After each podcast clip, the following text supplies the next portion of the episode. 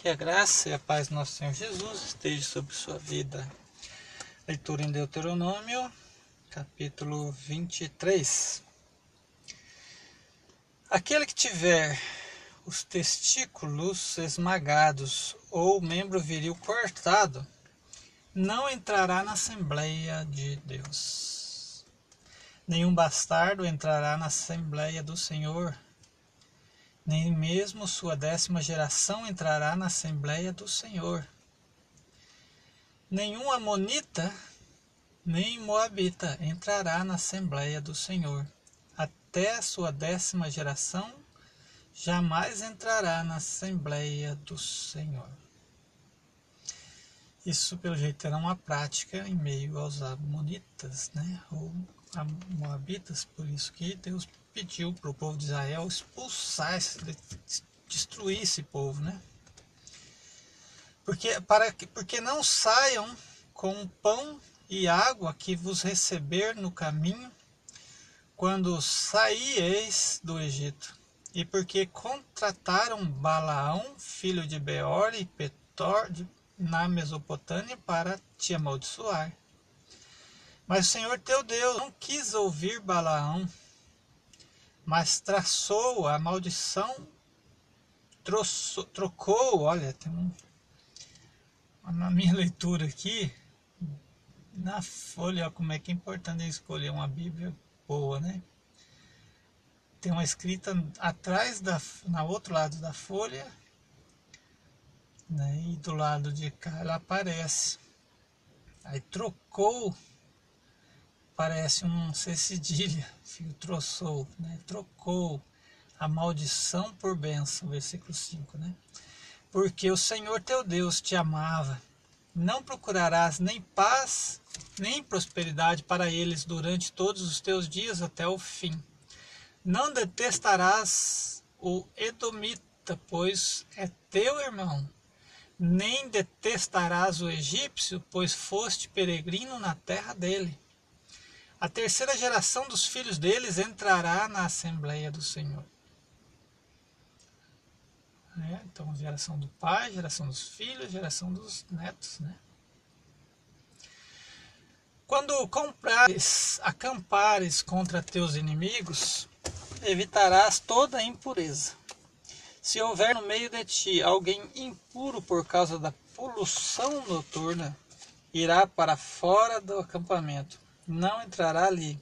Mas ao cair da tarde ele se levantará em água, ou se lavará em água, e, e entrará no acampamento depois do pôr do sol. Também terás um lugar fora do acampamento para onde sairás. Entre os teus utensílios terás uma pá, te assentares lá, lá fora com, com ela cavarás e, vira, e virando-te cobrirás teu excremento, porque o Senhor teu Deus ainda no meio do teu acampamento, para te livrar e para te entregar aos inimigos. Por isso teu acampamento será santo, para que ele não veja coisa impura de ti e se afaste de ti. Não entregarás ao dono o escravo que se fugir contigo, fugindo do seu senhor. Ele ficará contigo no lugar que escolher, em uma das tuas cidades, onde lhe agradar. Não o oprimirás. Não haverá mulher israelita que se prostitua em rituais, nem haverá quem faça isso entre os homens israelitas. Não trarás o salário da prostituta, nem o pagamento da prostituta para a casa do Senhor teu Deus, para pagar voto pois essas duas coisas são abominação para o Senhor teu Deus. Não cobrarás juros do teu irmão, nem de dinheiro, nem de comida, nem de qualquer outra coisa que se presta a juros. Poderás cobrar juros do estrangeiro, mas não cobrarás do teu irmão, para que o Senhor teu Deus te abençoe em tudo o que fizeres na terra que vais possuir. Quando fizeres algum voto ao Senhor teu Deus, não demorarás para cumpri-lo, porque o Senhor teu Deus certamente o cobrará de ti e haverá pecado em ti. Se porém não fizeres o voto que haverá pecado, não haverá pecado em ti. Guardarás e cumprirás. Como é que é? Versículo 22. Se porém não fizeres o voto, vamos ver do 21. Quando fizeres algum voto ao Senhor teu Deus, não demorarás para cumpri-lo, porque o Senhor teu Deus certamente o cobrará de ti e haverá pecado em ti. Se, porém, não fizeres o voto, não haverá pecado em ti. Agora sim entendi.